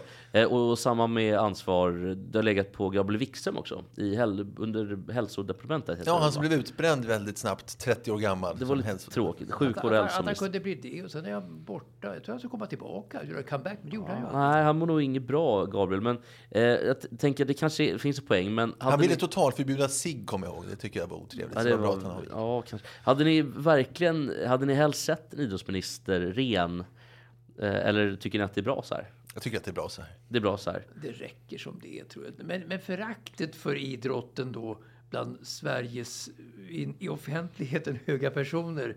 Att idrotten är noll och ingenting i samhället. Att kulturen Det- det får det en- väldigt Det, det, det är en snobbig attityd. Det är en översittarattityd som speglar svenska samhället otroligt Jo, väl. men det finns så många statsråd ändå. Det går inflation. Ja, men nu var det 24 stycken eh, utöver eh, i nya regeringen. Det, det får inte bli som i Storbritannien att det finns ja, 50. Eller vad med. De, där finns det minister för allting. Det Ja, är de löjligt. är fruktansvärt mycket ministrar i Storbritannien. Nej, men att idrotten tas, tas med en sån otrolig, otrolig klackspark i samhället i stort, i offentligheten, när det handlar om ja, politikernas attityder till idrott. Det är någonting som är sånt otroligt särintresse. Det har inte med, det har inte med samhället att, att göra överhuvudtaget. Det, det är så otroligt genomsyrat i svenskt politiskt Kan, men kan det, vara, liv. kan det också vara så att det är bra på ett sätt? För att idrotten har alltid fått stå på egna ben.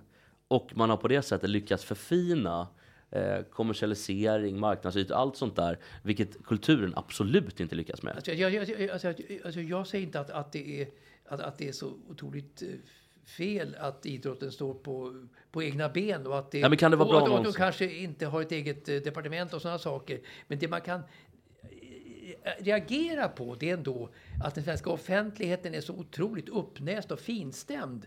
Så att de tycker att idrotten är så låg överhuvud. Det är den attityden bara som jag vänder mig mot. Ja, nej, men jag, jag är, med om det, men jag tänker att det kanske är eh, tur i oturen då, att idrotten är duktig på att... Man klarar sig själv, det är mycket eldsjälar, det är kul, det är bra, vi har ett klubbhus. Ja, då tänker- är det Tommy Söderberg som är Tommy Söderberg är tillbaka. tillbaka. Det är kul, man bär en trunk, det är tror roligt, ändå det är skoj. handfasta kommunpolitiker de ser ju vikten av att ha, att ha en sporthall naturligtvis på, på, och, och bygga också för tjejer ridbanor. Men det är också så en jävla vidare. fuskare. Och, och, och, och, och, och Skellefteå. Hockeyhallar och så, så, så det tror jag på. Den, den nivån, de- handfasta politikerna på kommunal nivå, de är inte alls som de här toppolitikerna som Ulf Kristersson. Nej, fan jag är trött på Kristersson. Jag vill bara säga det. Jag är så jävla trött på honom. Tröttare kommer det bli. Han har varit statsminister nu i några, ett par timmar. Ett par timmar. Jag är bara trött, trött att se han, honom. Men han, han har ändå gjort det totalt omöjliga. Han var ju så nära att få sparken på intervjuerna på eh, den 11 då, september, alltså på intervjuerna under själva före, före valets slut, alltså innan, val, eh, innan galan, innan det, innan det började i tv då. Han, han skulle få sparken och så vidare och man bara fick eh, 18-19 procent. Och en, vilken helomvändning alltså. Resa sig ur askan då som han gjorde då på den 11 september och fram till nu när han är statsminister. Vilken Du kallar honom för fågeln Fenix! Fågel Fenix ja. Kan man jämföra honom med kanske Norrköping 2015 eller Leicester 2015? Är det på den nivån? Mats? Leicester i så fall. Ja, för det är, det är värre än Norrköping. Ja, alltså Leicester. Alltså, Ulf Kristersson är ju då Sveriges Leicester. Va? Hörni, eh, ja verkligen. Ska vi, det är kvar, eh, Mats ska utnämna världens bästa match inom Ja, men jag tänker att vi gör det sist idag. Ja, jag trodde vi var sist. Vi Ja, vi har långa. två... Nej, men vi har faktiskt inte... Vi har bara gjort en 08 ja. någonting. Okej. Jag tycker vi kör på en timme Ja, ja. kvart ungefär. Ja, Eh, om du är okej med er? Ja, ja, ja. Jag tänkte, jag har bara några nyheter här som jag skulle Ja, vilja... Och är, är, är, är, det, är det tre snabba med Jesper istället för tre snabba med, det är med mig? två snabba och ett långt. Okej. Ett halvlångt. Okej. men, men ni får... Du får inte min vignetten, för den är till mig. Nej, den vill jag inte. Jag, jag kör utan vignett. Eller vi gör så här, för jag tycker så mycket om den här låten. Så vi fortsätter. Jag skärmen. Med en ovanligt tindrande Lasse Holm. Nu kommer Lasse Holm ut. Han har ju aldrig sett nöjdare ut än när han får kliva in i Jonsered. Han är så bra Lasse Holm. Ja, jag älskar Lasse Holm. Men eh, Mats, det som hänt är bara en snabb grej. Isaksson åkte inte med damlaget till Umeå i Djurgården. Det gjorde inte heller Hedvig, Hedvig Lindahl som var skadad. Menar Andreas Isaksson? Andreas. Isaksson, målvaktstränare i Djurgården dam. Han åkte inte med till Umeå och det har fått gett stor kritik. Man såg honom nämligen på herrlagets eh, derbymatch istället. Ja, man såg honom i publiken, ja. Jag, är ju- Det gjorde man. Ja, Det är ju, det, det, det är ju ett tjänstefel.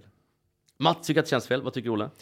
Ja, jag vet inte. Han var, var väl mer intresserad av den matchen. Och Vad ska han? Ska han liksom finslipa målvaktsformen på de några sekunderna före match? Det kan väl någon annan skjuta på dem? Han har, inget al, han har nämligen inget kontrakt som gör att han måste åka med på bortaplan. Ja, men ändå ett moraliskt kontrakt kanske. Att åka med och, och stötta det som han är till för att göra faktiskt.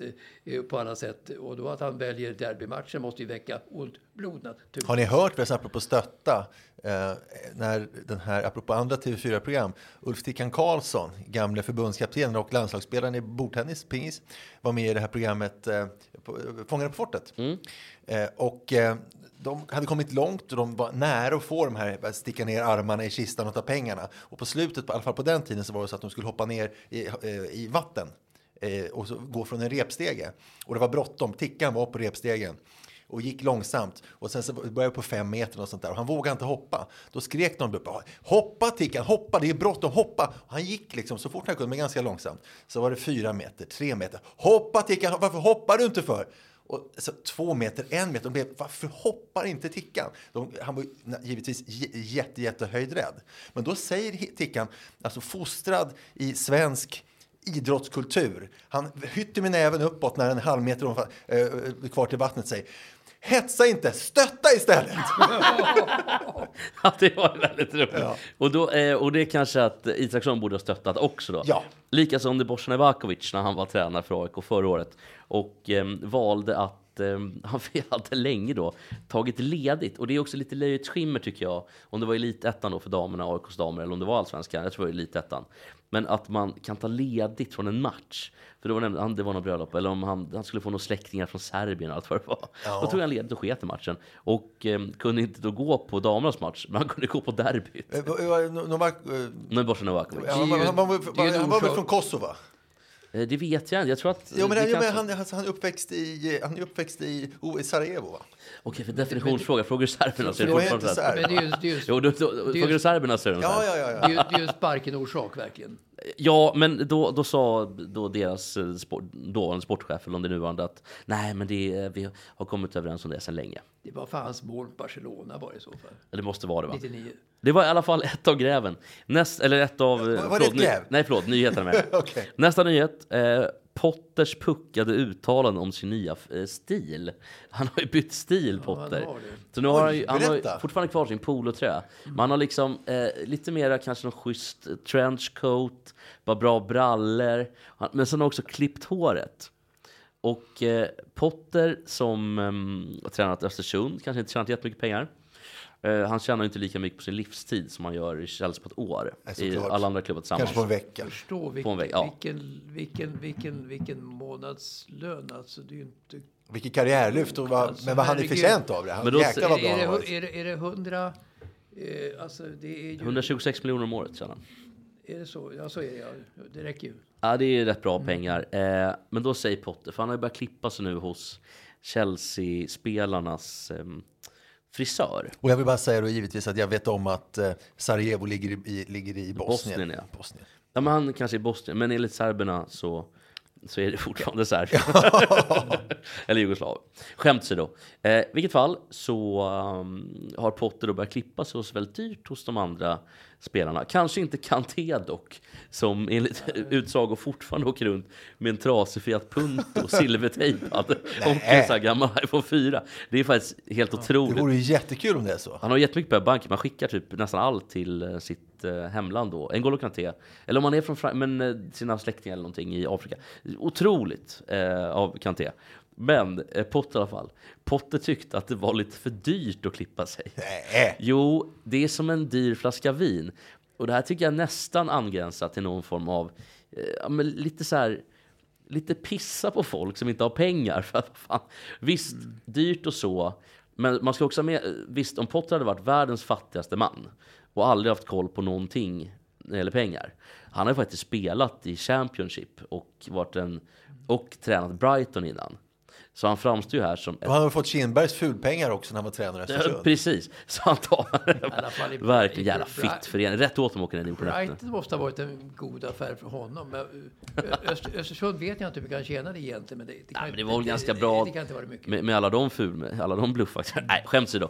Men ehm, eh, Kindberg har väl gjort mycket bra också. Nej, det har han fan. Fusk i Ja, det alla fall. vet vi Men han, han har ju ändå, fusk är det. Han har ju ändå gjort ett underverk och fört upp dem från division 3 ända till eh, kvartsfinal mot Arsenal Ja. i, i, i Europa League. Och, det, och det, man ska också veta Mats att eh, det där, han är långt från den enda som håller på med sånt här i svensk idrott. Alltså, det finns ju mm, korruption och liknande i alla olika ekonomiska doping. Så att, men, men samtidigt, det är inte rätt den självklart inte. Men, jag skojar lite och nu är jag helt men förvirrad. med Kindberg då, att han var så omedveten om de fel han gjorde, så naiv.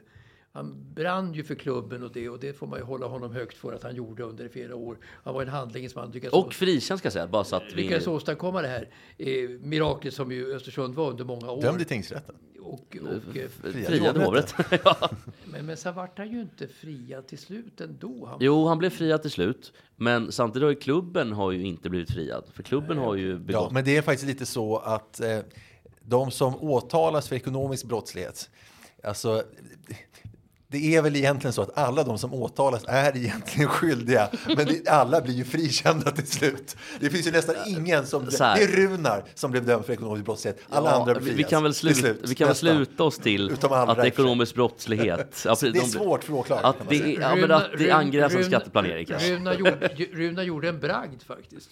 Ja, också- lyckades bli fälld. Ja, också en bragd att lyckas gå från öppet till en halvsluten anstalt. Det, det tycker jag var roligast. Men i alla fall, eh, Potter då, han framstår ju som att han, han har ju ändå tränat Brighton. Det var inte så att han tjänade kaffepengar där direkt. Han framstår ju som att han är helt verklighetsfrånvänd. det låter konstigt. Ja, det var som att klippa som en dyr flaska vin, säger Potter. Jaha, jaha. säger väl Ja, ja. Extra Sport då. Är det Petra Thorén som har skrivit Ja, artikeln? Mikael Wagner sagt. Hörrni, vi, vi går vidare.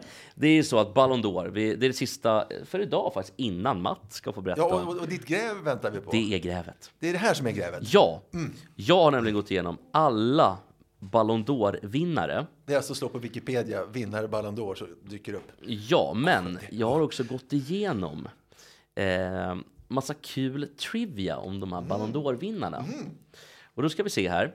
Eh, för då går man in på Winners då. Och vi ska inte gå igenom alla såklart, det tar för alldeles för lång tid. Lite Men tråkigt. Jag tänker att vi går igenom några. Den första som eh, vann Ballon d'Or faktiskt 1956 var Stanley Matthews. Kan ni gissa hur gammal han var när han vann Ballon d'Or? Jag gissar 37. Han var mycket äldre. Nej, han var 41. Oj då. Spelade i Blackpool eh, och ehm, Han är en av de största i gångna tider i fotboll överhuvudtaget. Stan, Sir Stanley Matthews. Han var ju adlad av drottningen. Ja, Precis, om man pratar motsvarighet i Sverige, så, alltså, det svagaste Ja, Guldbollen-vinnaren måste, måste, måste det äh, vara. nej, det måste vara 80 när Rolf Zetterlund vann för framstående den. insatser som spelande tränare i Brage. Den är ju deppig. Alltså. Vilket, vilket rå, råskinnet Roffe. hörru. Ja, men det var ändå det var ett Det dåligt var inte det starkaste svenska Ja, fotbollen. vilket- Kanske, kanske, starkaste, kanske det som påminner om året då. Ja, det, var, det, det, var, det var inte så starkt i, faktiskt eh, i världen heller. Det var nämligen Karl-Heinz Rummenigge som vann. Det var starkt. Han var en riktigt eh, backråk. Var han back Nej, förresten? han var, han var ytter. Alltså. Karl-Heinz Rummenigge var liksom en... Han höll den västtyska fotbollsfanan högt. Alltså han var en typisk tysk fotbollsspelare och forward av det allra, allra bästa märket. Alltså han var ju otroligt fantastisk. Han stod emot IFK Göteborg ju, han- då på 80-talet i början. Var, var, mötte han ju många gånger. När han spelade, vad han spelade i Hamburg? Han spelade nog Bayern München, i? Bayern München. ja. Bayern München, ta bort. Ja, vi tar bort det. Bara ta bort. Eh, sen är det lite De Stefano, Reman Kupa, De Stefano, de, de håller på. En till som heter Luis Suarez. Eh, sen är det faktiskt en tjeck som vann 62, det vill jag ta upp bara. Ja. Josef Masopust. tycker jag var lite kul. Ja, jättebra namn, men före min Kan det ha att göra med deras eh, VM-final 62 då mot... eh, Japp, mot eh, Brasilien i Kil, det stämmer. Eh, enda målet som vunnit 63 år efter, Lev Yashin. Sen går vi lite framåt, Sebi och Bobby Charlton, bla bla bla bla bla. En ungrare, Florian Albert. Eh, sen är det mycket tyskar, mycket holländare. Sen kommer den enda faktiskt från Norden som har vunnit. Och kan ni gissa vem det är 1977? Det är väl finnen vad han nu heter. Nej, det, det, det, det, det, det, det är dansken, förlåt. Det är dansken. Ja, det är en dans. Ja, ja, från Liverpool. Dansken. Nähä, Nu vad hette han som spelade i Nu Liverpool så står det länge? still, nu står det still. En dansk Du 77. tänker väl på Mölby va? Ja, det tänkte jag på. Sören Mölby. Det, är inte, det är Allan Simonsen. Ja, men det jag tänkte på Allan Simonsson. Han spelade i. Borussia Eh, när alltså han, så när han vann i alla fall. Ja, han spelade i Charlton Athletic. Svagt av mig. Ja, det var svagt. Eh, Det var, han, han för 90, det var väl 6, det var väl 92 års eh, finalplats. 80 vann, eller 77 För, vann för, han. förlåt, förlåt, förlåt, jag, jag är för långt fram i tiden.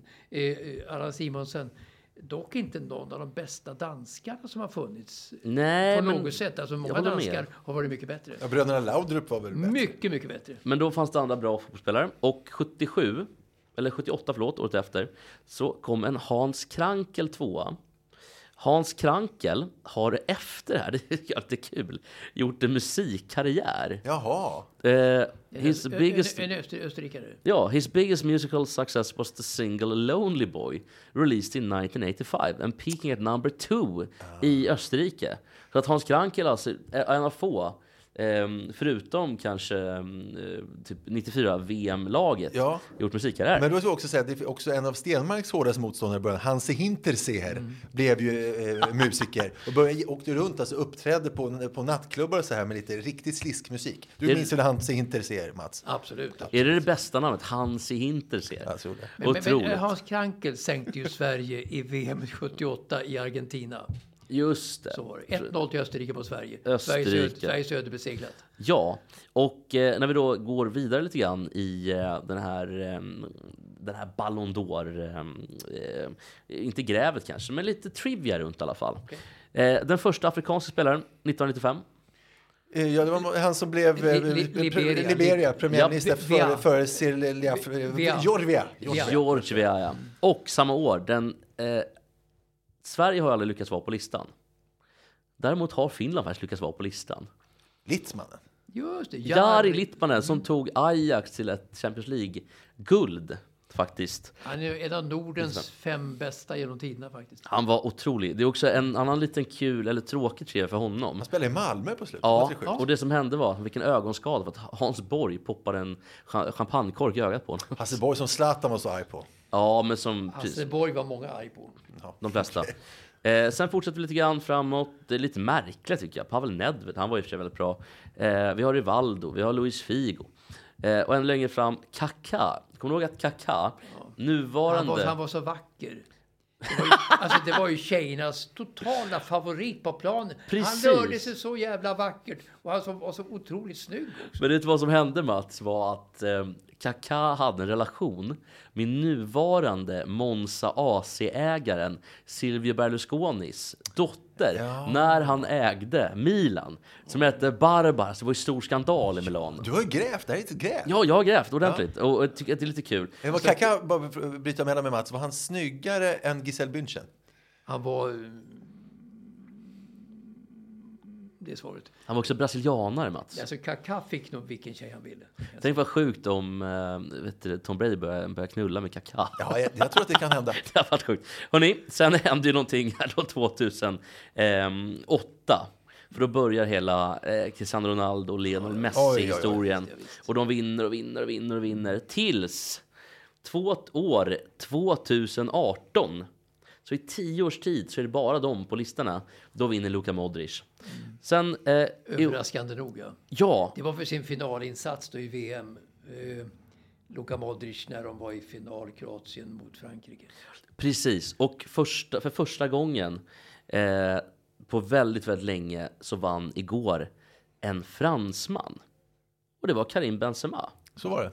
Och jag tyckte det var lite kul att få göra ett... eh, Just den delen av grävet var kanske inte det svåraste. Det var, det var bara- ganska lätt. Det var ju bara för Champions League-insatserna egentligen. Alltså i övrigt var han ju ganska ojämn, men Champions League var Så många matcher de vände och så många sena mål han Ja, gjorde. Ja. otroligt, otroligt. B, b, b, PSG etc. etc. i Champions League. och jag ska också berätta eh, en, bara något lite till, för att jag tycker jag har grävt så mycket och verkligen suttit länge.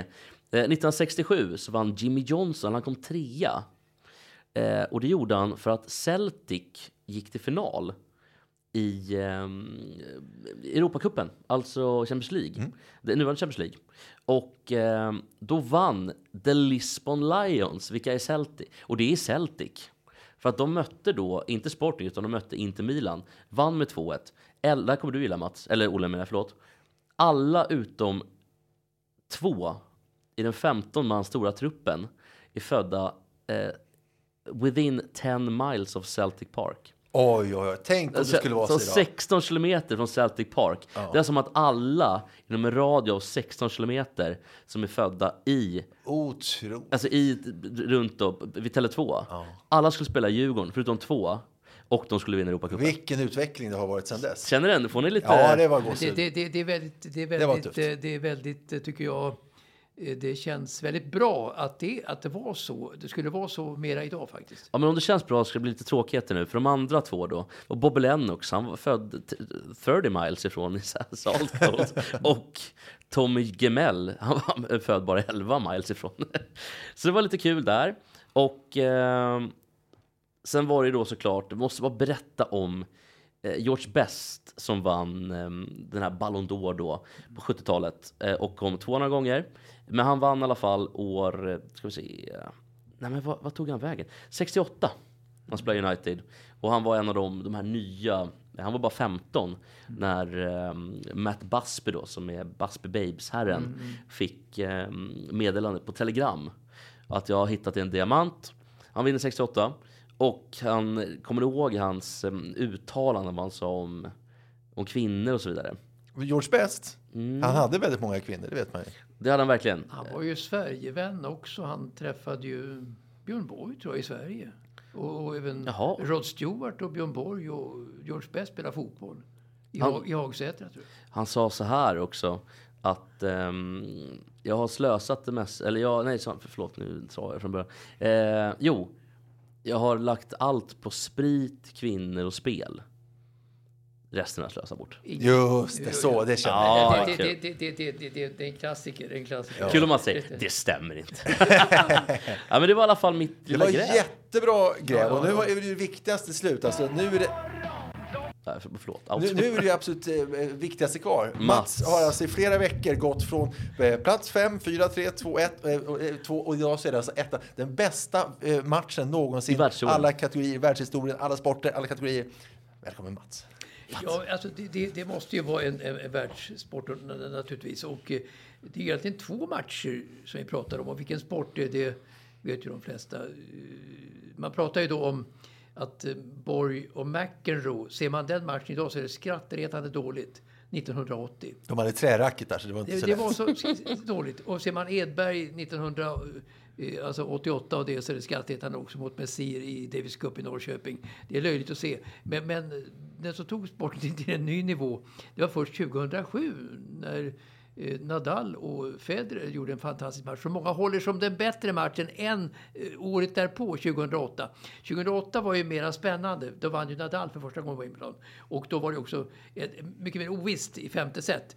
Men eh, Federer vann ju 2007. Men alla förståsigpåare tycker ändå att 2007 års match är den aningen bättre än 2008. Så jag håller 2007 års ma- match mellan de två som den absolut bästa genom tiderna. Och de, tog, och de tog alltså sporten tennis till en totalt Ja. ny nivå med den matchen. Och alla stora händelser i världen så vet man ju var man befann sig när Palme eh, dog till exempel. Och jag, jag, jag berättar var jag befann mig någonstans. Jag såg den här matchen. Vilket datum var det? Eh, ja, det var i början av juni då, någon, eh, 2007. Säger, vi säger, jag säger den 5 juli. 5 juli. 5 juli. Fem, ja, förlåt. Är- Juni är ju fransk. Eh, naturligtvis i början av juli.